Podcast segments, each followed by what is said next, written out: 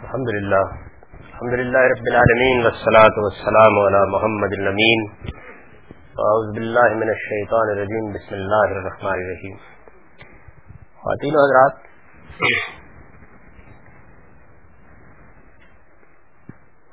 حکمہ سے کیا مراد ہے اور کتاب سے کیا مراد ہے، اس پر ہم نے کچھ مختصر بحث کی ہے۔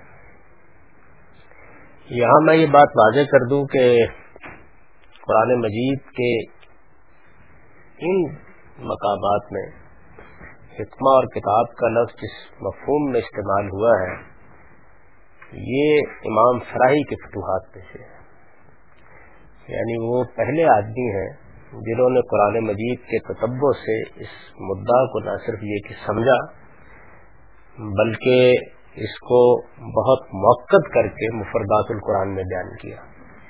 مفردات القرآن، ان کا وہ چھوٹا سا رسالہ ہے، جس میں انہوں نے قرآن مجید کے ستر الفاظ کی تحقیق بیان کی ہے۔ ویسے تو وہ پورا کا پورا رسالہ ہی ایک شاہکار ہے، اس پہ بڑے غیر معمولی تحقیقات بیان ہوئے ہیں۔ لیکن سب سے اہم تحقیق جس کو الفاظ کی حد تک کہا جا سکتا ہے وہ یہی ہے۔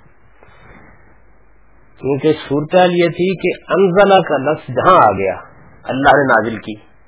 وہاں لوگوں کے ذہن میں کتاب کسی اور مفہوم میں آتا نہیں تھا۔ یعنی اگرچہ قرآن مجید میں کتاب کا لفظ دوسرے معنی میں استعمال ہوا ہے اور بہت استعمال ہوا ہے، لیکن یہ دیکھیے نا کہ وزقرو نعمت اللہ علیکم انزلہ علیکم من الکتاب تو چونکہ نازل کیا کا لفظ آ جاتا تھا، تو عام طور پر لوگ اس کو اسمانی میں لیتے تھے۔ پھر مسلمانوں کے ایک حید جلیل القدر امام امام شافعی نے پہلی صدی میں بڑے اسرار اور ابرام کے ساتھ یہ موقع اختیار کر لیا کہ قرآن میں کتاب کے ساتھ جہاں حکمت کا لفظ آتا ہے، اس سے مراد سنت ہے۔ یا حدیث ہے۔ تو اس کا ایک عمومی غلبہ ہو گیا۔ یعنی بالعموم لوگ پھر اسی کو بیان کرنے لگ گئے کہ اللہ تعالیٰ نے کتاب دی، حکمت دی، کتاب سے مراد قرآن مجید، حکمت سے مراد سنت۔ اور جن مقامات پر کوئی توجہ ممکن نہیں تھی، جیسے یہ مقام ہے بھائی ضلم تو کل کتاب اول حکمت طورات اب ظاہر ہے کہ یہاں تو یعنی مشکل پیش آتی ہے۔ اس میں۔ تو اس میں جو طریقہ زمخشی نے اختیار کیا، وہ یہ اختیار کیا کہ کتاب اور حکمت سے مراد جن سے کتاب و حکمت ہے۔ یعنی جو کتاب اللہ تعالیٰ دیتے چلے آ رہے ہیں، یہ بیان کیا ہے کہ وہ سب تو تمہارے پاس ہے ہی۔ اور حکمت تو اللہ تعالیٰ کا دیا ہوا وہ ملکہ ہے، جس میں آدمی دانائی کے ساتھ دانش مندی کے ساتھ چیزوں کو سمجھتا ہے۔ تو اس کے بعد یہ بیان کر دیا گیا ہے کہ چونکہ یہ کتاب اور حکمت جو ہے، اس کا ایک پہلو تورات اور انجیل میں بھی ہے، تو بعد میں اس کو بیان کر دیا گیا۔ یعنی انہوں نے یہ طریقہ اختیار کیا۔ مولانا فرائی وہ پہلے آدمی ہیں کہ جنہوں نے اس کو مختلف آیات کے تتبوں سے، بڑا مختصر سا نوٹ ہے وہ کوئی سفید ڈیڑھ کا، جو انہوں نے مفردات القرآن میں لکھا ہے۔ یہ واضح کیا کہ جب حکمت اور کتاب دونوں اکٹھے آتے ہیں، تو یہ اصل میں دین کا کنٹینٹ ہے جو بیان ہو رہا ہوتا ہے، اور اس میں کتاب سے مراد قانون ہوتا ہے، شریعت ہوتی ہے۔ اور دین کے یہ دو حصے ایسے واضح ہیں کہ ان کو بدی ہی کہنا چاہیے۔ یعنی اس میں ایمانیات و اخلاقیات ہوں گے، یہ ظاہر ہے کہ اصل دین ہے، بنیادی دین ہے۔ یہ وہ فطری دین ہے جس کی صرف انبیاء علیہ السلام تذکیر کرتے ہیں۔ اور حکمت کا لفظ اسی کے لیے موضوع بھی۔ اور کتاب شریعت۔ ظاہر ہے کہ دین کا کوئی تصور شریعت کے بغیر کبھی نہیں رہا۔ یہ تو ہوا ہے کہ شریعت میں اختلاف رہا، لیکن شریعت ہمیشہ موجود رہی ہے۔ دین ابراہیمی میں بھی تھی سیدنا موسیٰ علیہ السلام کے ہم تھی بلکہ قرآن مجید سے یہ معلوم ہوتا ہے کہ سید محمود علیہ السلام کے زمانے میں بھی ایسے ہی موجود تھی، اور جس معاملے میں کوئی ذکر نہیں ہے، وہاں یہی خیال کرنا چاہیے کہ ایسے ہی ہوگا۔ یعنی ایمانیات، اخلاقیات اور شریعت، یہی دین ہے۔ دین کے کانٹینٹ کو ویسے بھی آپ دیکھیں تو کوئی چیز اس سے باہر نہیں رہتی۔ یعنی آپ پورے قرآن کو پڑھ جائیں، نبی صلی اللہ علیہ وسلم نے جو کچھ دین ہم کو دیا اس کو دیکھ جائیں، تو یہی چیزیں ہیں۔ تو اس کو انہوں نے ان آیات سے واضح کیا۔ اور میں نے جیسے قرض کیا ہے کہ قرآن کا یہ طریقہ صرف ان دو اصطلاحات کے بارے میں نہیں ہے۔ باقی چیزوں کے بارے میں اس کا عام طریقہ یہ ہے کہ وہ اس طرح سے تصریف کرتا ہے آیات کی کہ بات واضح کرتا چلا جاتا ہے۔ اب وہاں آدمی کو خیال ہوتا ہے کہ چار باتوں کا ذکر ہے۔ قرآن کی تلاوت ہے، آیات کی تلاوت ہے کتاب کی اور حکمت کی تعلیم ہے، دو باتیں یہ ہیں اور پھر تسکیہ ہے۔ لیکن پھر جب سورہ نثار اور بکرا میں بیان کیا، دیکھیے دو باقی رہ گئی۔ تو اللہ بکم معلوم تکن تالم کو بیان کر کے بتا دیا کہ یہ تفصیل ہے جو اس کی کی جا رہی ہے۔ تورات اور انجیل کے ذکر میں پھر دونوں کو بیان کر کے، تورات کے بارے میں یہ کہ وہ قانون ہے، شریعت ہے اور انجیل حکمت ہے، کوئی بہام نہیں ہو سکتا تھا۔ پھر اس کو مزید واضح کر دیا۔ حکمت کا اطلاق کن چیزوں پر ہوتا ہے؟ ایک جگہ اس کی جگہ ایمان کا لفظ رکھ کے بتا دیا اور دوسری جگہ ایک پوری فہرست کے بعد کہہ دیا۔ کہ یہ حکمت ہم نے تم پر نازل کی ہے۔ تو اس سارے کا تتبو کر کے انہوں نے اس کو واضح کیا ہے۔ الحکمہ کی تعبیر جن مباحث کے لیے اختیار کی گئی ہے، وہ بنیادی طور پر دو ہیں۔ ایک ایمانیات، دوسرے اخلاقیات۔ الکتاب کے تحت جو مباحث بیان ہوئے ہیں، وہ یہ ہیں۔ یعنی اب یہ کانٹینٹ میں نے بیان کر دی پورا کا پورا۔ ایمانیات کی فہرست آگے اسی مضمون میں بیان ہو جائے گی۔ اخلاقیات کے بارے میں عرض کر چکا ہوں کہ قرآن مجید نے اس کو اساسی طور پر سورہ بنی اسرائیل میں بیان کیے مجھے ابھی اس پر لکھنا ہے۔ ایمانیات اور اخلاقیات، یہ دونوں باب مجھے لکھنا ہے اس کتاب میں۔ اور ظاہر ہے کہ میں مختلف پہلوؤں سے اس کو اس دوران میں دیکھتا رہتا ہوں۔ تو یہ معلوم ہوتا ہے کہ قرآن مجید نے اخلاقیات کے معاملے میں ایک مقام پر تو یہ کیا ہے کہ ان کی بنیادیں واضح کی ہیں۔ ان اللہ یامر بالعدل والاحسان و عطائز القربہ و ینہا عن الفحشاء والمنکر والبغ تین مثبت، تین منفی باتیں۔ اور اگر غور کیا جائے تو یہ ساری اخلاقیات کی احساسات ہیں۔ یعنی بنیاد یہی ہے۔ پھر اس کے بعد کیا کیا سورہ بنی اسرائیل میں جتنے اساسی احکام ہو سکتے ہیں تفصیل میں، ان کو بیان کر دیا چنانچہ پچھلے دنوں میں چونکہ اس پر آگے کام کر رہا ہوں تو میں نے یہ اندازہ کیا کہ قرآن مجید کے دوسرے مقامات پر اور تمام احادیث نے بھی جتنی اخلاقی چیزیں بیان ہوئی ہیں، وہ سب سورہ بنی اسرائیل کی شرح یعنی سورہ بنی اسرائیل میں جو اخلاقیات کی فہرست بیان کی گئی ہے، آپ یہ سمجھ لیجیے کہ ہر ایک چیز اس سے متعلق ہو جاتی ہے۔ اور وہ فہرست غیر معمولی ہے، تو میں آپ کے سامنے چونکہ بڑی تفصیلی ہے، اس کے اصل کو پڑھنے کے بجائے سید صاحب کا ترجمہ پڑھ دیتا ہوں۔ اس سے آپ کو اندازہ ہو جائے گا قرآن نے اس کو کس طرح استعمال کیا ہے۔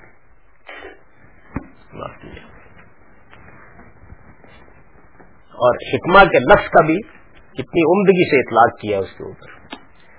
یہ آیت بائیس سے شروع ہوتا ہے لاتا جل ماننا ہے آخرا فتق مضموم مفضولہ اس سے شروع ہوتی ہے یہ آیات۔ تو میں اصل نہیں پڑھ رہا تو وقت لگے گا اس میں۔ تو اللہ کے ساتھ کوئی دوسرا معبود نہ بنا، ورنہ ملامت رضا اور بیار و مددگار بیٹھا رہ جائے گا۔ تیرے رب نے فیصلہ کر دیا ہے کہ تم لوگ کسی کی عبادت نہ کرو، مگر صرف اس کی۔ والدین کے ساتھ نیک سلوک کرو۔ اگر تمہارے پاس ان میں سے کوئی ایک یا دونوں بوڑھے ہو کر رہے تو انہیں اف تک نہ کہو، نہ انہیں جھڑک کر جواب دو۔ بلکہ ان سے احترام کے ساتھ بات کرو اور نرمی اور رحم کے ساتھ ان کے سامنے جھک کر رہو۔ اور دعا کیا کرو کہ پروردگار ان پر رحم فرما، جس طرح انہوں نے رحمت و شفقت کے ساتھ مجھے بچپن میں پالا تھا۔ تمہارا رب خوب جانتا ہے کہ تمہارے دلوں میں کیا ہے۔ اگر تم سالے بن کر رہو، تو وہ ایسے سب لوگوں کے لیے درگزر کرنے والا ہے جو اپنے قصور پر متنوع ہو کر بندگی کے رویے کی طرف پلٹ آئے۔ رشتے دار کو اس کا حق دو اور مسکین اور مسافر کو اس کا حق۔ فضول خرچی نہ کرو، فضول خرچ لوگ شیطان کے بھائی ہیں اور شیطان اپنے رب کا ناشکرا ہے۔ اگر ان سے یعنی حاجت مند رشتے داروں، مسکینوں اور مسافروں سے تمہیں کترانا ہو اس بنا پر کہ ابھی تم اللہ کی اس رحمت کے جس کے تم امیدوار و تلاش کر رہے ہو، تو انہیں نرم جواب دو۔ نہ تو اپنا ہاتھ گردن سے باندھ رکھو اور نہ اسے بالکل کھلا چھوڑ دو کہ ملامت زدہ اور عاجز بن کر رہ جاؤ۔ تیرا رب جس کے لیے چاہتا ہے رسک کشادہ کرتا ہے اور جس کے لیے چاہتا ہے تنگ کر دیتا ہے۔ وہ اپنے بندوں کے حال سے باخبر ہے اور انہیں دیکھ رہا ہے۔ اپنی اولاد کو افلاس کے اندیشے سے قتل نہ کرو۔ ہم انہیں بھی رسک دیں گے اور تمہیں بھی در حقیقت ان کا قتل ایک بڑی خطا ہے۔ زنا کے قریب نہ پٹکو وہ بہت برا فیل ہے اور بڑا ہی برا راستہ قتل نفس کا ارتقاب نہ کرو، جسے اللہ نے حرام کیا ہے، مگر حق کے ساتھ۔ اور جو شخص مظلومانہ قتل کیا گیا ہو اس کے ولی کو ہم نے کساس کے متعلق حق عطا کیا ہے۔ بس چاہیے کہ وہ قتل میں حد سے نہ گزرے، اس کی مدد کی جائے گی۔ مال یتیم کے پاس نہ پھٹکو، مگر احسن طریقے سے یہاں تک کہ وہ اپنے شباب کو پہنچ جائے۔ عہد کی پابندی کرو۔ بے شک عہد کے بارے میں تم کو جواب دہی کرنی ہوگی۔ پیمانے سے دو تو پورا بھر کر دو اور تولو تو ٹھیک ترازو سے تولو، یہ اچھا طریقہ ہے اور بالحاظ انجام یہی بہتر ہے۔ کسی ایسی چیز کے پیچھے نہ لگو جس کا تمہیں علم نہ ہو، یقین، آنکھ، کان اور دل سبھی کی بات پر سونی ہے۔ اب دیکھیے نا، یہ ایک آیت ہے، لیکن پوری سورہ حجرات اس میں بند ہے۔ زمین میں اکڑ کرنا چلو تم نہ زمین کو پھاڑ سکتے ہو، نہ پہاڑوں کی بلندی کو پہنچ سکتے ہو، ان امور میں سے ہر ایک کا برا پہلو تیرے رب کے نزدیک ناپسندیدہ ہے۔ یہ وہ حکمت کی باتیں ہیں جو تیرے رب نے تجھ پر وہی کی۔ ظاہر کو مما ہوا ہے کا ربوں کا ملن حکمہ ولا تجل ماللہ آخر فتل کا فی جہنم ملوبم مدورا یہ قرآن مجید کا مقام بالکل سمیٹ لیا گیا تمام اخلاقیات کو، جتنی بھی ہو سکتی ہیں، اور سب چیزیں اس سے متعلق ہو جاتی ہیں۔ تو یہ الحکمہ ہے یعنی ایمانیات اور اخلاقیات۔ الکتاب کے تحت جو مباحث بیان ہوئے ہیں، وہ یہ ہے یہ واضح طور پر سمجھ لیجیے کہ جب ہم شریعت کا لفظ بولتے ہیں یا الکتاب کا لفظ بولتے ہیں، تو اس کا مطلب ہوتا ہے قانون اور ضابطے کی چیزیں یعنی وہ چیزیں جن میں کوئی قاعدہ بنا دیا گیا ہے۔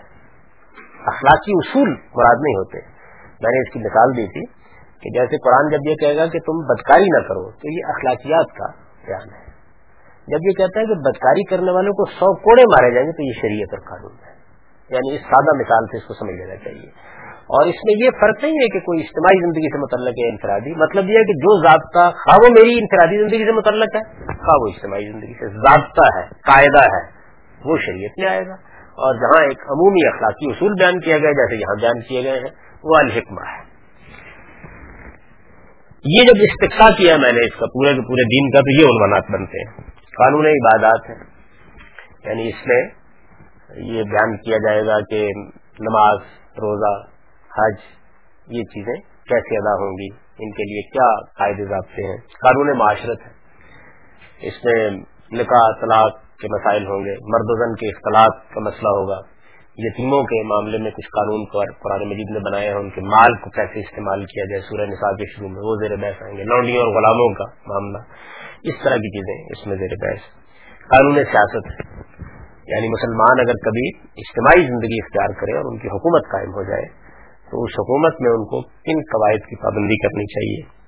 یہ معیشت کے بارے میں ایک قانون ہے۔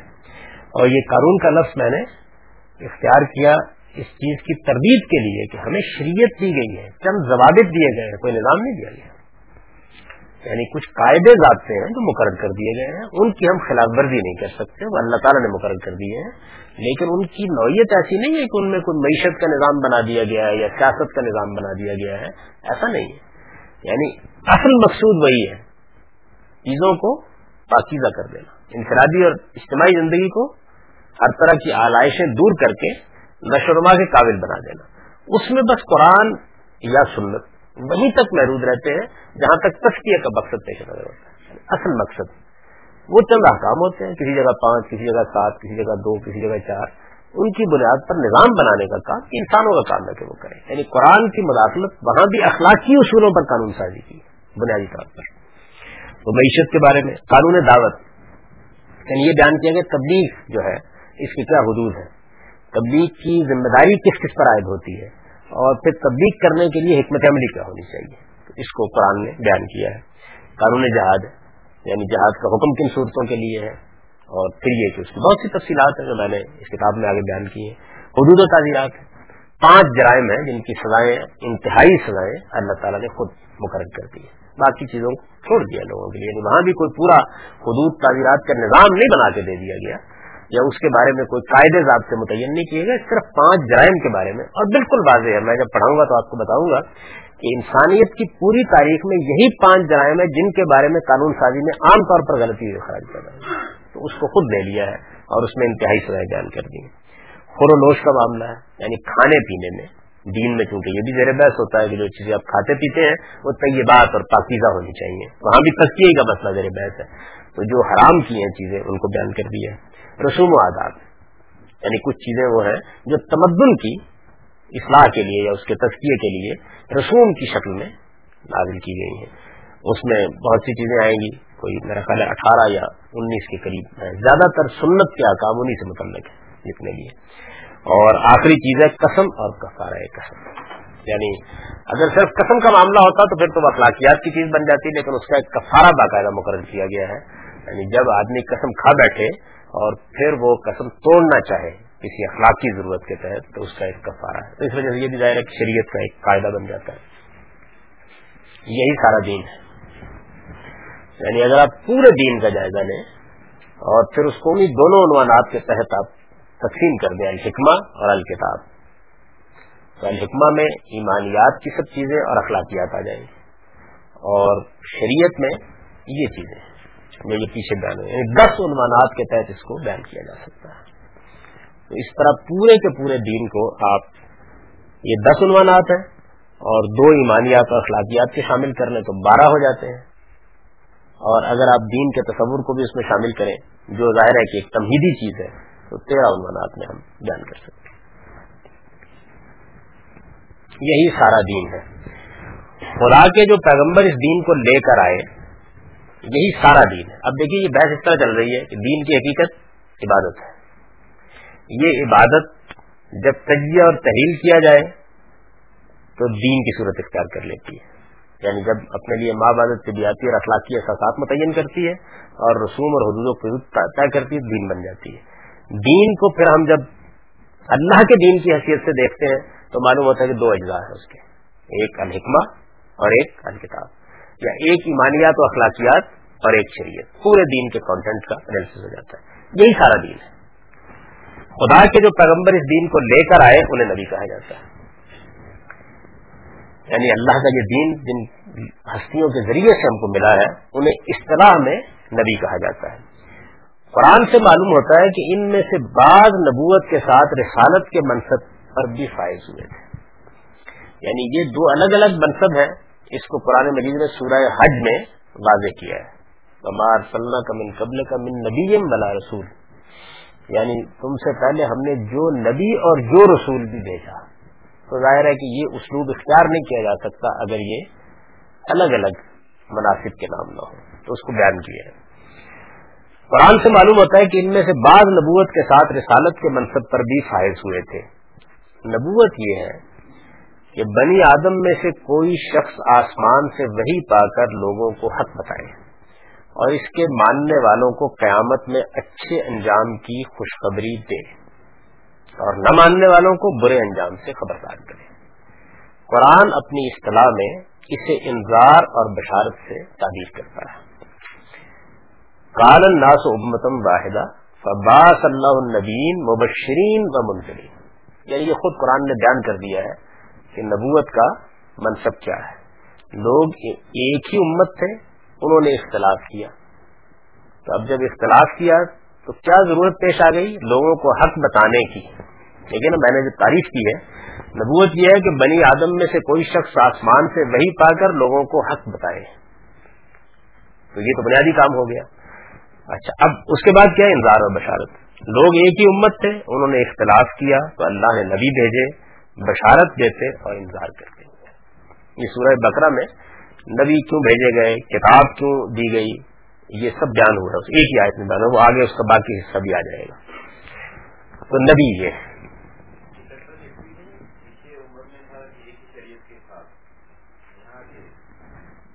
جی کیا ہے؟ سوال واضح نہیں ہوا آپ کا؟ شریعت الگ الگ رہی۔ بعد میں الگ الگ ہوئی نا یعنی اللہ تعالیٰ نے کہتے ہیں کہ شروع میں لوگوں کے درمیان دین کے معاملے میں کوئی اختلاف نہیں تھا۔ سید آدم علیہ السلام کو دین دے کے بھیج دیا گیا۔ اب اس میں یہ نہیں کہ شریعت کا اختلاف اللہ تعالیٰ نے کر دیا، نہیں، لوگوں نے اختلافات پیدا کر دیے۔ اگر لوگ اختلاف پیدا نہ کرتے، تو شریعت دیتا اللہ تعالیٰ بعد میں، اگر ضرورت پڑتی۔ لیکن جو اصل میں انبیاء کا سلسلہ ہے، وہ اس غلطی کو دور کرنے کے لیے جو لوگوں نے پیدا کر دی یعنی اختلافات جب پیدا کیے، تو اب مسئلہ یہ پیدا ہو گیا تو لوگوں کو صحیح بات بتائی جائے۔ حق کے معاملے میں جاننے کا سارا عمل کلپ ملت ہو گیا۔ تو اب اللہ تعالیٰ نبی بھیجے اور لوگوں کو پھر انہوں نے انتظار اور بشارت کی۔ یہاں یہ موضوع ہے، زیر بحث یہ۔ یہ تو نبوت ہے۔ اور یہ ظاہر ہے کہ اس میں کوئی اختلاف کا مسئلہ نہیں ہے۔ سب لوگ نبوت کی ہی تعریف کرتے ہیں۔ رسالت یہ ہے کہ نبوت کے منصب پر فائز کوئی شخص اپنی قوم کے لیے اس طرح خدا کی عدالت بن کر آئے کہ اس کی قوم اگر اسے جٹلا دے تو اس کے بارے میں خدا کا فیصلہ اسی دنیا میں اس پر نافذ کر کے وہ حق کا غلبہ عمل اس پر قائم کر دے۔ یعنی گویا رسالت جو ہے، یہ اتمام حجت کے لیے ہے۔ خدا کی عدالت بن کر آتا ہے پیغمبر۔ میں اس کی بڑی وضاحت اس سے پہلے کر چکا ہوں۔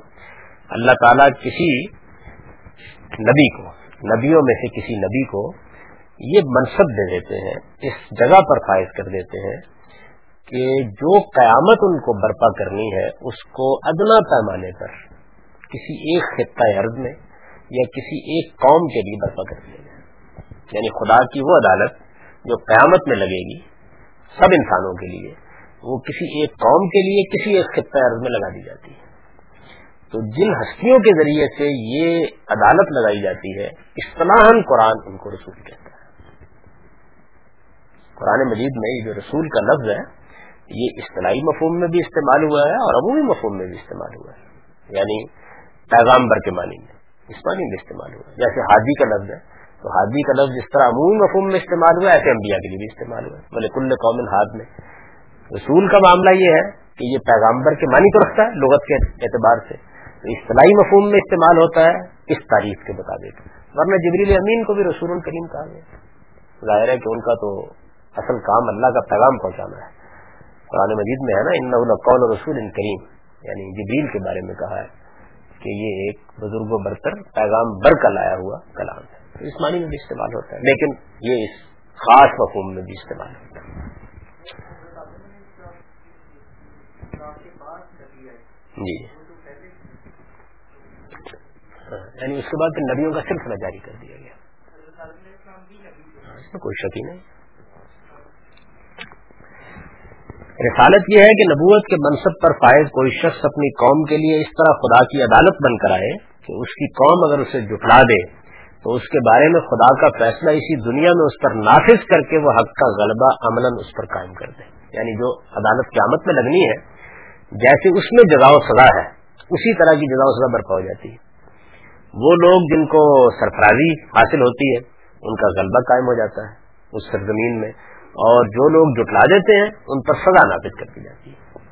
اس سزا کی تفصیلات، صورتیں، یہ ہم نبوت اور رسالت پر جب اس کتاب میں پڑھیں گے، تفصیلات تو وہاں زیر بحث آ جائیں گے قرآن مجید کی یہ کچھ آیات ہیں جو میں نے یہاں نقل کی ہیں۔ وقال الذين كفروا لرسلهم لنخرجنكم من ارضنا او لتعودن في ملتنا فاوحى اليهم ربهم لنهلكن الظالمين ولنسكننكم الارض من بعدهم۔ اور ان کافروں نے اپنے رسولوں سے کہا کہ ہم تمہیں اس سرزمین سے نکال دیں گے یا تم ہماری ملت میں واپس آؤ گے۔ تب ان کے پروردگار نے ان پر وہی بھیجی کہ ہم ان ظالموں کو لازمن ہلاک کریں گے اور ان کے بعد تمہیں لازمن اس سرزمین میں بتائیں گے۔ یعنی یہاں عربی زبان کے طالب علم جانتے ہیں سکیلا نون اور لام داخل ہوئے ہیں۔ یعنی اس قانون کی خلاف ورزی نہیں ہو سکتی۔ للو نے کلت ظالمین والا نسخن کمل باد یہ قانون ہے۔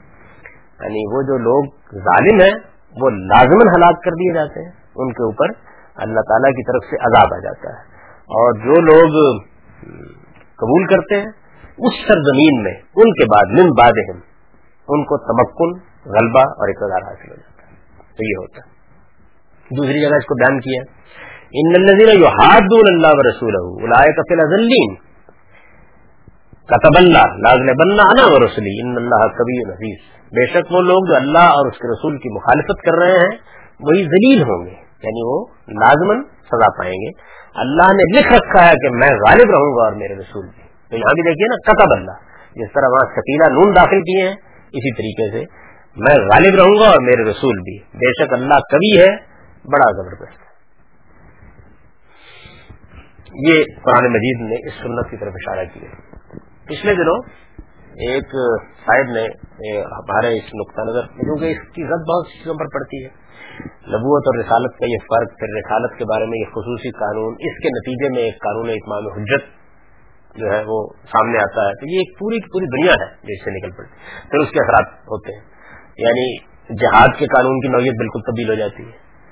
اسی طریقے سے صحابہ کرام کے اقدامات کی نوعیت بالکل تبدیل ہو جاتی ہے۔ ارتداد کی سزا کا معاملہ اس کے فرا کے طور پر بالکل دوسری صورت اختیار کر لیتا ہے۔ تو مذہبی حلقہ عام طور پر کیونکہ قبول نہیں کرتا، تو وہ مختلف جگہوں سے اس کی تردید کے لیے توجہ دلاتا رہتا ہے۔ سورہ آراف کے ایک مقام کے بارے میں ایک صاحب نے، ایک صاحب علم شخصیت نے مجھے لکھا کہ یہ واضح تردید ہے تمہارے نقطۂ نظر کی۔ تو سچی بات یہ ہے کہ سورہ آراف کے اس مقام کی طرف کبھی توجہ نہیں ہوئی تھی۔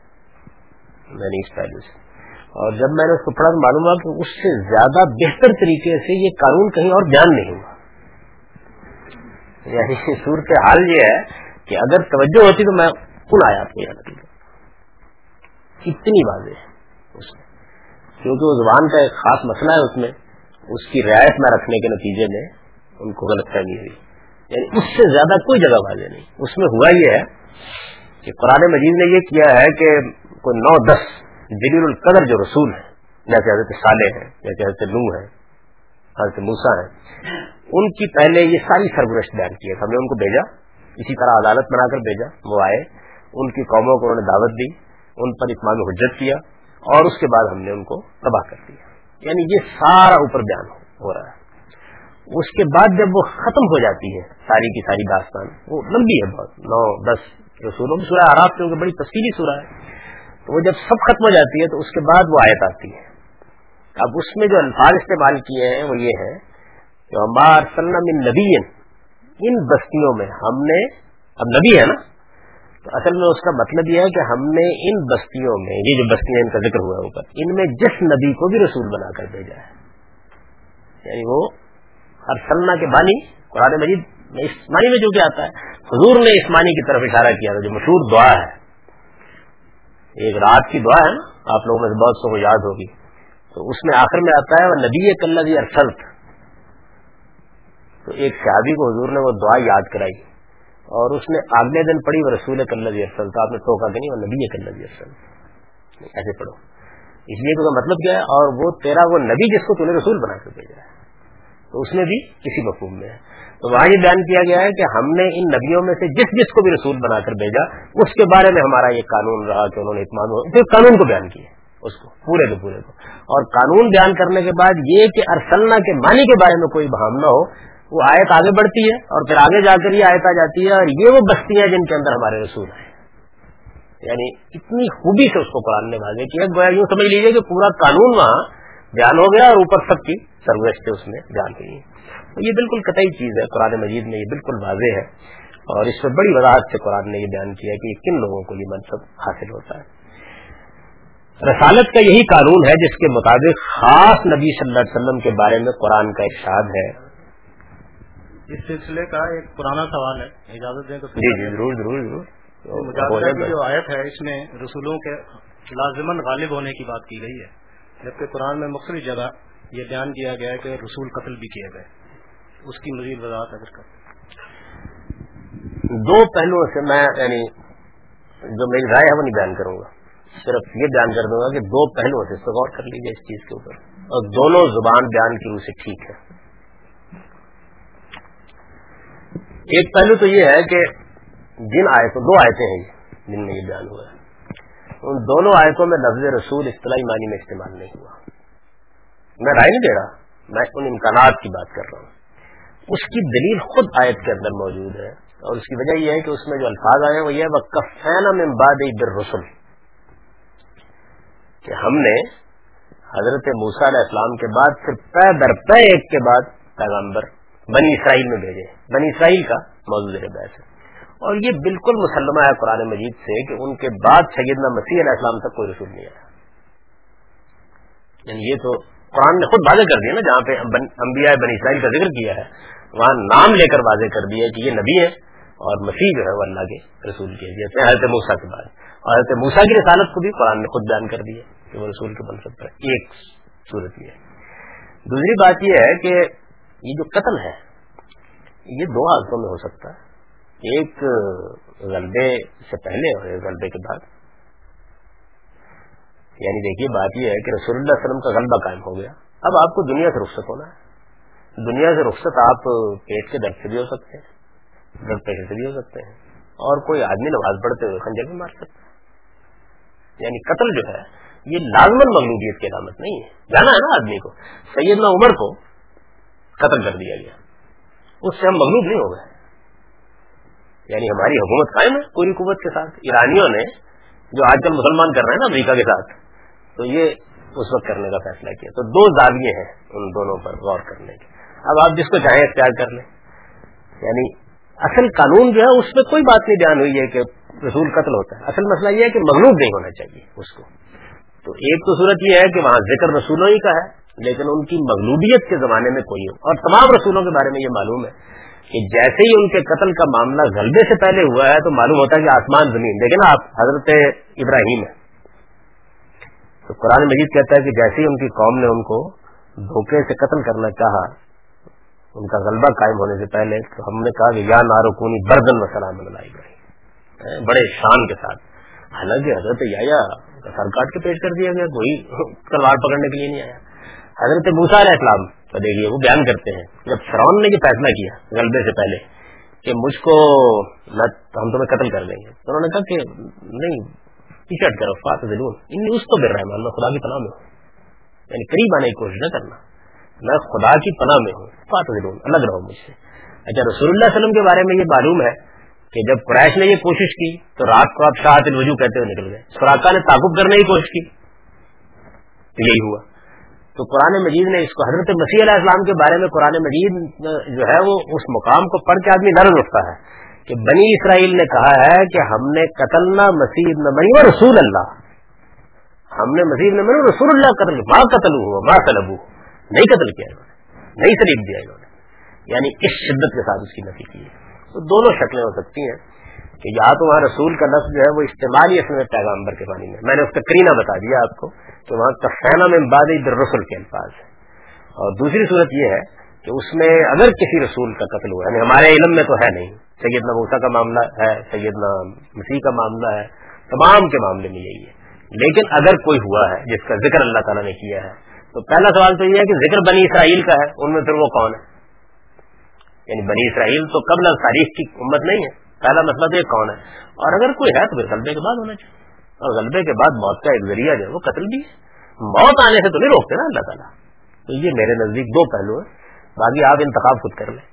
میں انشاءاللہ اپنا نقطہ نظر جب سائٹ پر پہنچوں گا تفصیل میں واضح کر دوں گا۔ میں اکثر واضح کر بھی چکا ہوں۔ یہ تو راز نہیں رہا۔ اب میں دیکھ لوں میں پہلے۔ رسالت کا یہی قانون ہے جس کے مطابق خاص نبی صلی اللہ علیہ وسلم کے بارے میں قرآن کا ارشاد ہے۔ نبی ارسل رسول ہو بال خدا و دین الحق کے الدین کل ولو کرے المشکون یعنی یہ جو آیت ہے سید صاحب نے، سید ابن صاحب مودودی نے اس آیت سے دین کا مقصد نکالا ہے۔ یعنی دین کا مقصد نظام حق کا دنیا پر غلبہ قائم کرنا ہے۔ جبکہ یہ رسولوں کے بارے میں جو غلبے کا قانون ہے، اس کا حضور کے بارے میں بیان ہے۔ یعنی رسول اللہ علیہ وسلم کے بارے میں، آخری رسول کے بارے میں یہ بیان ہے۔ یعنی وہی ذات ہے جس نے اپنے رسول کو ہدایت اور دین حق کے ساتھ بھیجا کہ اسے وہ سرزمین عرب کے تمام ادیان پر غالب کر دے اگر کہ یہ بات عرب کے ان مشرقوں کو کتنی ہی ناگوار ہو۔ اسی کا یعنی وہ غلبہ جو سب رسولوں کے لیے ہے، وہ رسول اللہ علیہ وسلم کے لیے بھی ہے۔ اس لیے میں ہمیشہ سید صاحب کے نقطہ نظر پر تنقید کرتے ہوئے یہ بیان کیا کرتا ہوں کہ ایک خدائی فیصلہ، ایک سنت الہی کا ظہور ہے، جس کو انہوں نے اسلامی انقلاب سمجھ لیا۔ اور پھر یہ خیال کیا کہ اگر وہ اس وقت برپا ہو سکتا، تب بھی برپا ہو سکتا۔ یعنی ایک خدائی فیصلہ۔ اور قرآن مجید اصل میں اس خدائی فیصلے کے ظہور کی سرگزشت ہے۔ پورا قرآن جو ہے، اگر آپ اس کو دیکھیں، ترتیب کے لحاظ سے، مباحث کے لحاظ سے آپ قرآن پڑھیں گے تو حیرت انگیز طریقے سے یہ بات سامنے آئے گی کہ ایک سرگزشت ہے پوری کی پوری کہ یہ دینونت کیسے برپا ہوئی، یہ عدالت کیسے قائم ہوئی اور اس عدالت کے فیصلے کیسے ہوئے۔ میں نے توجہ دلائی ہے بعض طالب علموں کو کہ سورہ توبہ جو ہے، وہ اصل میں عدالت کا فیصلہ ہے۔ یعنی جو آخری فیصلہ صادر ہوا ہے وہ سورہ توبہ ہے۔ اور اس میں بسم اللہ الرحمن الرحیم نہیں لکھی، قرآن مجید کی سب۔ کیونکہ وہ تو عذاب کی سورہ ہے، اس میں آخری فیصلہ قریش کے بارے میں سنایا گیا ہے اور باقیوں کے بارے میں۔ اب اس سورہ کو آپ پڑھیں۔ حیرت انگیز طریقے سے معلوم ہوتا ہے کہ ہم قیامت میں پہنچ گئے یعنی پہلے یہ بیان کیا گیا ہے کہ مشرقین کے ساتھ کیا انجام ہوگا۔ ان کا بیان کر دیا گیا۔ اہل کتاب کا انجام کیا کیا جائے گا؟ وہ بیان کر دیا گیا۔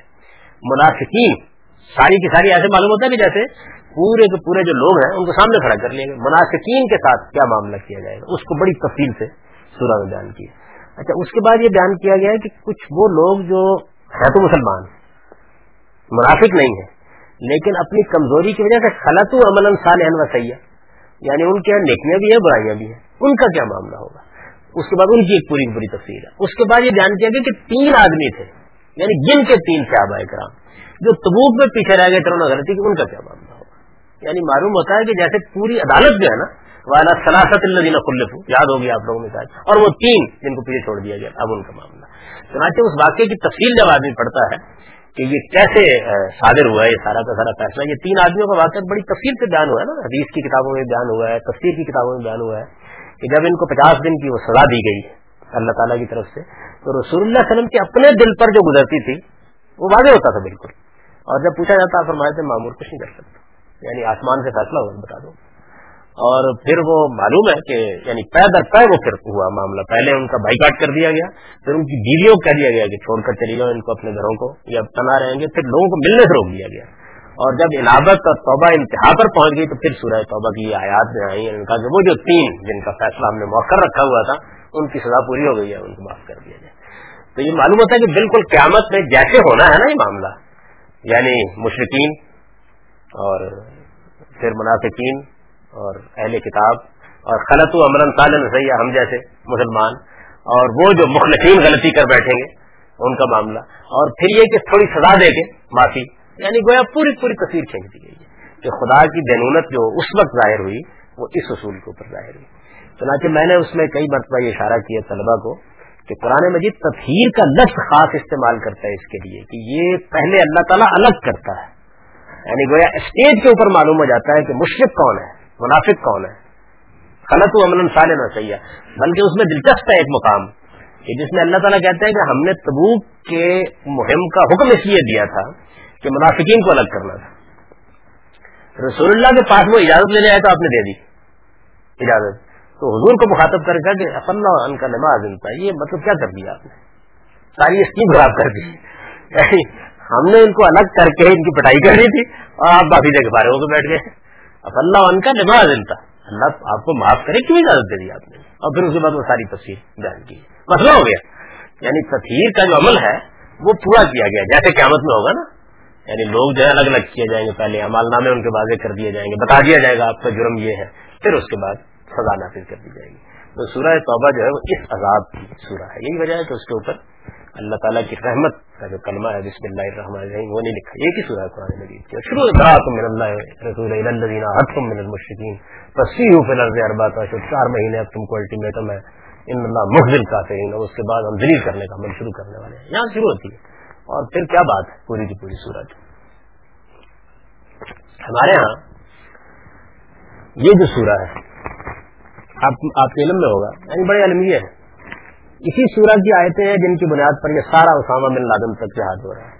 اسی سورہ کی آیتیں جن کی بنیاد پر یہ ساری کی ساری تعبیر اولد یہ آیت بھی وہیں، وہاں بھی ہے. تین مقامات پر اولد ارسل رسول وہ ہو رہا ہے. اور یہی سورہ ہے کہ جس کے معاملے میں آپ دیکھیے کہ جب صحیح رخ واضح نہیں ہوتا، تو کیونکہ اس میں نفاق پر بہت تبصرہ ہے اور اس طرح کی چیزیں، تو جب ہمارے یہاں نصاب بنایا ہے لوگوں نے یعنی بچوں کو قرآن پڑھانے کا سورہ توبہ رکھی ہے یعنی حالانکہ بچوں کے لیے بے بال ہے۔ یعنی مطلب یہ ہے کہ اس کی کوئی وجہ نہیں ہے، لیکن اس کو نصاب کا جہاد کا جذبہ پیدا کرنا مقصود ہے۔ جبکہ وہاں جو جہاد ہو رہا ہے، وہ بھی اور ہے۔ جو قتال ہو رہا ہے، وہ بھی اور ہے۔ اور اس کی نوعیت ہی بالکل مختلف ہے۔ ہمارے نصاب میں بچوں کا چھٹی ساتھی میں قرآن کا جو نصاب بنا تو انفال اور توبہ اس میں رکھی ہے انفال اس آخری جنگ کی تیاری کی سورہ ہے اور توبہ دونوں توام ہے جوڑا صورتیں ہیں۔ اور توبہ میں وہ عذاب آ گیا لوگوں کے اوپر۔ یعنی وہ بچوں کو پڑھانے کی کوئی بڑے ہو گئے، پڑھ لیں گے۔ عذاب کی سورہ بھی۔ لیکن اس قدر جی آئیے میں بھی یہ سوچتا ہے رسول دین الحق کے لیے کل ولو کرے المشکون تو یہ مطلب ہے اس کا یعنی اس میں الدین پر الاسلام جو ہے، وہ عہد کا ہے اور اس سے مراد سرزمین عرب کے تمام ادیان ہے اور چنانچہ آپ یہ دیکھیے کہ ہمارے ہاں اس کے لیے، ہماری فقہ میں، ہمارے فقہ جو ابتدائی ہیں بالکل واضح سمجھتے ہیں اس کو۔ مشکین عرب کے لیے اس قانون کو بالکل الگ سمجھتے ہیں۔ ٹھیک جانتے ہیں وہ کہ ان کے لیے اسلام اور تلوار کے سوا کوئی چیز باقی نہیں تھی۔ سرزمین عرب کے بارے میں، اس کی زمینوں کے بارے میں بھی، کہ وہ زمینیں جو ہیں ان کے ساتھ، وہ معاملہ نہیں کیا جا سکتا تھا جو بعد میں سواد عراق کی زمینوں کے ساتھ کیا۔ تو الگ قانون اس کے بارے میں بیان کرتے ہیں۔ اسی طرح کے بے شمار کام آپ کو ملے گی اگر پسین نہیں ہے یعنی قانون کے طریقے پر اس کا بیان نہیں ہے۔ یہ چیز جو ہے، یہ نہیں۔ تو اس کی ابتدا بھی اصل میں کسی حد تک یعنی دھندلی دھندلی امام فرائی سے ہو گئی تھی۔ اتمام حجت کے قانون کی طرف اشارے انہوں نے کیے۔ لیکن نبوت اور رسالت میں کیا فرق ہے؟ ان کی الگ الگ اصطلاحات کی کیا نوعیت ہے؟ اور پھر یہ کہ یہ فرق کس طریقے سے ایک پورے قانون کی صورت اختیار کر جاتا ہے، اس کو امین ایسن اسلائی ہمارے استاد نے تدبر و قرآن میں پہلی بار واضح کیا۔ میں نے اس میں کیا کنٹریبیوشن کیا ہے؟ یہ آپ ذرا تفصیل سے جب دیکھیں گے تقابلی مطالعے میں تو معلوم ہوگا کہ بہت سی چیزیں ہیں جس میں میرا زاویہ نظر، آیات کو سمجھنے کا طریقہ استاد امام سے بہت مختلف ہے۔ اور میں اور طریقے سے لیتا ہوں بنیادی بات وہی ٹھیک ہے یہ بات۔ تو یہ نبی صلی اللہ علیہ وسلم کے لیے اسی قانون کا بیان ہے۔ ان رسولوں کو اللہ تعالیٰ ایسی روشن نشانیوں کے ساتھ اس دنیا میں بھیجتے ہیں یعنی نبوت کی تعریف ہو گئی یہ بات یہاں سے شروع ہو گئی تھی کہ یہی سارا دین ہے، خدا کے جو پیغمبر اس دین کو لے کر آئے انہیں نبی کہا جاتا ہے۔ نبیوں میں سے کچھ رسول ہوتے ہیں۔ ٹھیک؟ میں اب تھوڑا جو جاتی کرتا ہوں، اس کا مجھے اندازہ ہے، لیکن وہ میں کیا کروں؟ کہیں نہ کہیں سے۔ یہ اوپر ہو جاتا ہے۔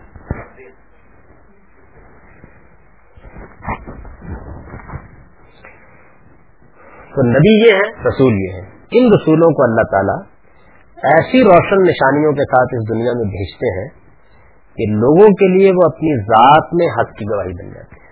یعنی کیونکہ وہ عدالت بن کے آتے ہیں، تو اللہ تعالیٰ وہ سارے اسباب ان کے گرد جمع کر دیتا ہے، جس کے بعد حجت تمام ہو جائے۔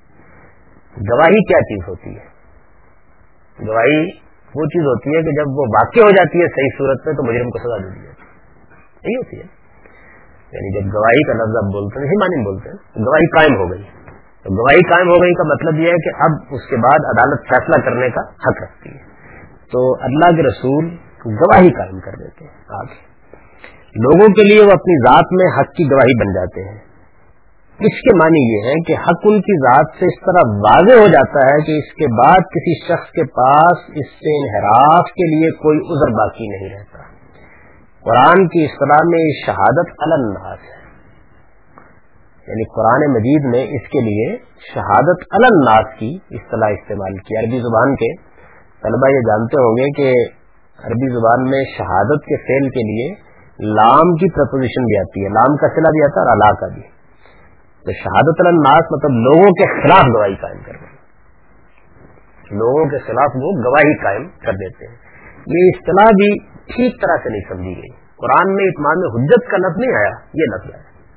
قرآن مجید میں شاہد علیکم۔ حضرت موسا کے بارے میں کہا ہے نا کہ ہم نے کمار سلنا شاہد علیکم کمار سلنا الا فرون رسولہ ہم نے آپ کو قریش پر گواہ قریش کے خلاف گواہ کے طور پر کھڑا کر دیا ہے، ایسے ہی جیسے ہم نے فرون کے خلاف موسا کو کھڑا کر دیا تھا تو وہاں اس لفظ کو کھولا ہے اللہ تعالیٰ نے۔ آیت یاد ہے آپ کو؟ اچھا کر دیے کمال ہے سورہ مزمل میں اللہ تعالیٰ نے نبی صلی اللہ علیہ وسلم کی قوم کو خطاب کرتے ہوئے آپ کے بارے میں فرمایا، انا ارسلنا علیکم رسول شاہد علیکم کما ارسلنا رسول ایک پہلے خوبصورتی سے واضح کیا اس کو۔ تمہاری طرف ہے قرائش مکہ، ہم نے ایک رسول بھیجا ہے۔ پہلے یہ بات کی۔ وہ رسول کیا ہے؟ شاہد علیکم۔ تمہارے خلاف خدا کی گواہی دینے کے لیے آیا ہے۔ کما ارسلنا جیسے ہم نے الا فرون رسول رسول فرون کی طرف ایک رسول بھیجا تھا۔ اس میں مانی کو بھی بیان کر دیا شاہد علیکم. اس لفظ کو بہت اچھی طرح سمجھ لیجیے اس لیے کہ یہی لفظ ہے کہ جس کے نہ سمجھنے سے بڑی نازک بحثیں باز پیدا ہوئی ہیں. کیونکہ امت مسلمہ کے بارے میں وہ آیت جو ہے کزالے کا جالنا کو امت وسط التکون شہدا الناس. وہ ہے. اچھا پھر اللہ تعالیٰ قیامت میں کہتے ہیں کہ وہاں میں کچھ لوگوں کو شہدا کے طور پر کھڑا کروں گا. تو ان سب کو ملا کے ہمارے جو قدیم مفسرین ہیں انہوں نے تو اس کو ایک حدیث کی روشنی میں، اس معنی میں لے لیا کہ یہ جو کہا گیا ہے کہ رسول اللہ شاہد ہے تو یہ شہادت اصل میں قیامت میں برپا ہوگی۔ اور وہ اس کی تفصیل ایک حدیث سے بیان کرتے ہیں، جس میں کچھ اس طرح کا مضمون ہے کہ مختلف امتیں جو ہیں، وہ اپنے نبیوں کی دعوت کے بارے میں انکار کر دیں گے نو کی امت انکار کر دے گی، ابراہیم کی تو پھر حضور کی امت جو ہے، ان کو کھڑا کیا جائے گا اور وہ کہیں گے کہ حق پہنچ گیا تھا۔ سمجھ میں جاتا ہے کیا بات ہے، یہ مطلب یہ ہے کہ حضور کی امت کیسے بتایا گیا تنوع کی امت کے بارے میں۔ یعنی کوئی طریقہ میرے علم میں تو نہیں ہے۔ ہم کیسے بتائیں گے؟ تو یہ بہت سادہ اصطلاح ہے قرآن مجید کی کہ ہر پیغمبر جو ہے، جب وہ رسالت کے منصب پر فائد کیا جاتا ہے، تو وہ شاہد اللہ قومی ہوتا ہے۔ یعنی اپنی قوم کے خلاف گویا گواہ بن کے کھڑا ہو جاتا ہے۔ جس طرح ایک قوم عدالت میں کھڑی ہے اور رسول گواہی دے رہا ہے، تو وہ حجت اس طرح پوری کر دیتا ہے اس طرح واضح کر دیتا ہے حق کو کہ جیسے ایک گواہ، ایک قتل کے مجرم کے بارے میں واضح کر دیتا ہے کہ یہ اب کا مستق ہو گیا۔ اس مفہوم میں قرآن یہ اصطلاح استعمال کرتا ہے۔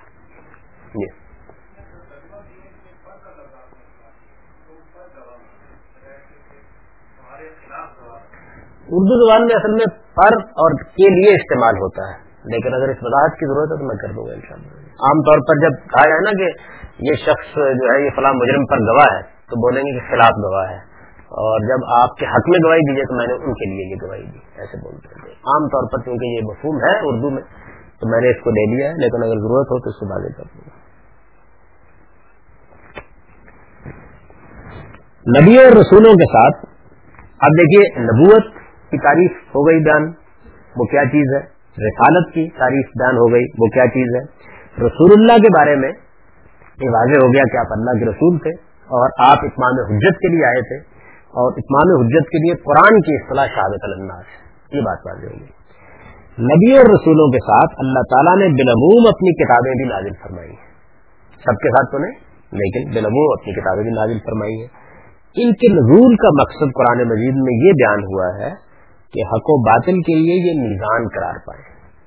تاکہ ان کے ذریعے سے لوگ اپنے اختلافات کا فیصلہ کر سکیں اور اس طرح حق کے معاملے میں ٹھیک انصاف پر قائم ہو جائے۔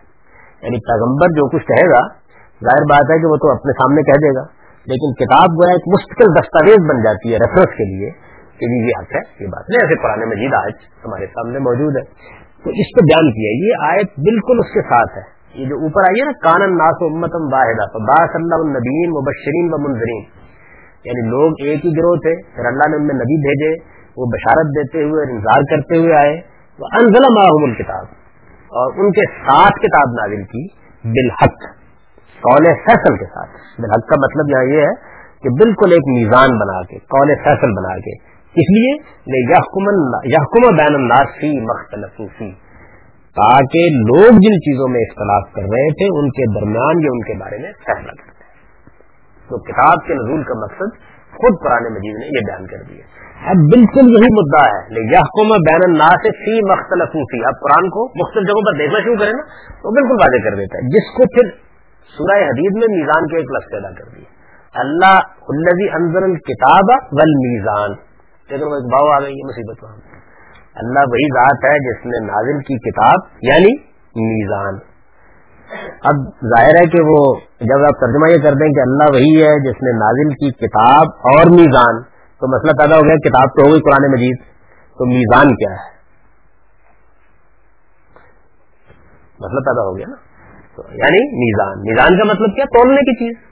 تو یہاں اس کو بیان کیا کھول دیا ہے۔ بین الناس کی مختلف ہوتی یعنی وہاں فرقان اور میزان میں ایک صفت میں ایڈجیکٹو میں بیان کر دیا وہی بات۔ یہاں وہ بیان کر دیا پورے جملے کے اندر۔ تو کتاب کے نزول کا مقصد یہ اب کس آیت کی روشنی میں اس پوری آیت کو دیکھیے؟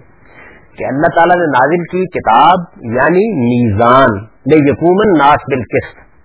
تو میرے نزدیک لیے یقومن ناس بالقسط بالکل اس کا قائم مقام جملہ ہے یقوم بین الناس فی مختلف فی۔ تاکہ لوگ دین کے معاملے میں ٹھیک حق پر قائم ہو جائے وہاں یہ کہا اور یہاں یہ کہا تاکہ لوگ جن چیزوں میں اختلاف کر رہے تھے، ان میں فیصلہ کریں۔ اس طریقے سے قرآن مجید، یہ ہے قرآن قرآن جو فصر باغ باغ یعنی اس طریقے سے تفصیل کر دیتا ہے۔ تو کتاب کے نزول کا مقصد یہ ہے یعنی حق و باطل میں فرقان ہے۔ یہ وہ آیت ہے یہ دوسری اب یہ میں نے اس کو پہلے رکھ دیا، اس لیے کہ یہ آیت جو ہے، یہ توضیع کر رہی ہے اور دوسری میں بحث پیدا ہو جاتی ہے۔ تو اس کو بعد میں کر دیا۔ انزلنا معاہم الکتاب والمیزان یقومن ناس بالقسط۔ اور ان رسولوں کے ساتھ ہم نے اپنی کتاب یعنی حق و باطل کے لیے میزان نازل کی تاکہ اس کے ذریعے سے لوگ حق کے معاملے میں ٹھیک انصاف پر قائم ہیں یہ متعلق ہے، حق کے معاملے میں۔ اب اس متعلق کو اگر آپ ٹھیک نہ نکالیں قرآن کی روشنی میں، زبان بیان کی روشنی میں، تو مطلب یہ بن جائے گا تاکہ دنیا میں لوگ انصاف پر قائم ہو جائیں اور پھر آپ اٹھ کھڑے ہوں گے تاکہ دنیا میں انصاف قائم کر دیا جائے۔ تو یہ نہیں ہے مطلب۔ مطلب یہ ہے کہ کتاب اس لیے نازل کی گئی کہ وہ حق و باطل میں فرقان بنے۔ حق و باطل کے لیے میزان بنے، حق و باطل کا فیصلہ کرے۔ جب اختلافات پیدا آپ دیکھیں بات ہی وہاں سے شروع ہوئی ہے۔ لیکن بین الناس سے فی مختلف ہوتی اور کان الناس امت واحدہ۔ کہ اختلاف نہیں تھا کوئی، ہم نے نبی بھیجے، ان کے ساتھ کتاب نازل کی تاکہ اختلافات کا فیصلہ کر دیا جائے۔ اور یہاں یہ بیان کر دیا کہ ہم نے ان کے ساتھ انزلنا ماحول کتاب ان کے ساتھ کتاب نازل کی یعنی میزان نازل کی۔ اس لیے نہیں حکومت ناسب تاکہ لوگ حق کے معاملے میں، دین کے معاملے میں ٹھیک جگہ پر کھڑے ہو جائیں ان کے اندر کوئی وہاں باقی نہ رہے۔ تو کتاب کا مقصد یہ پھول و کولی حاضر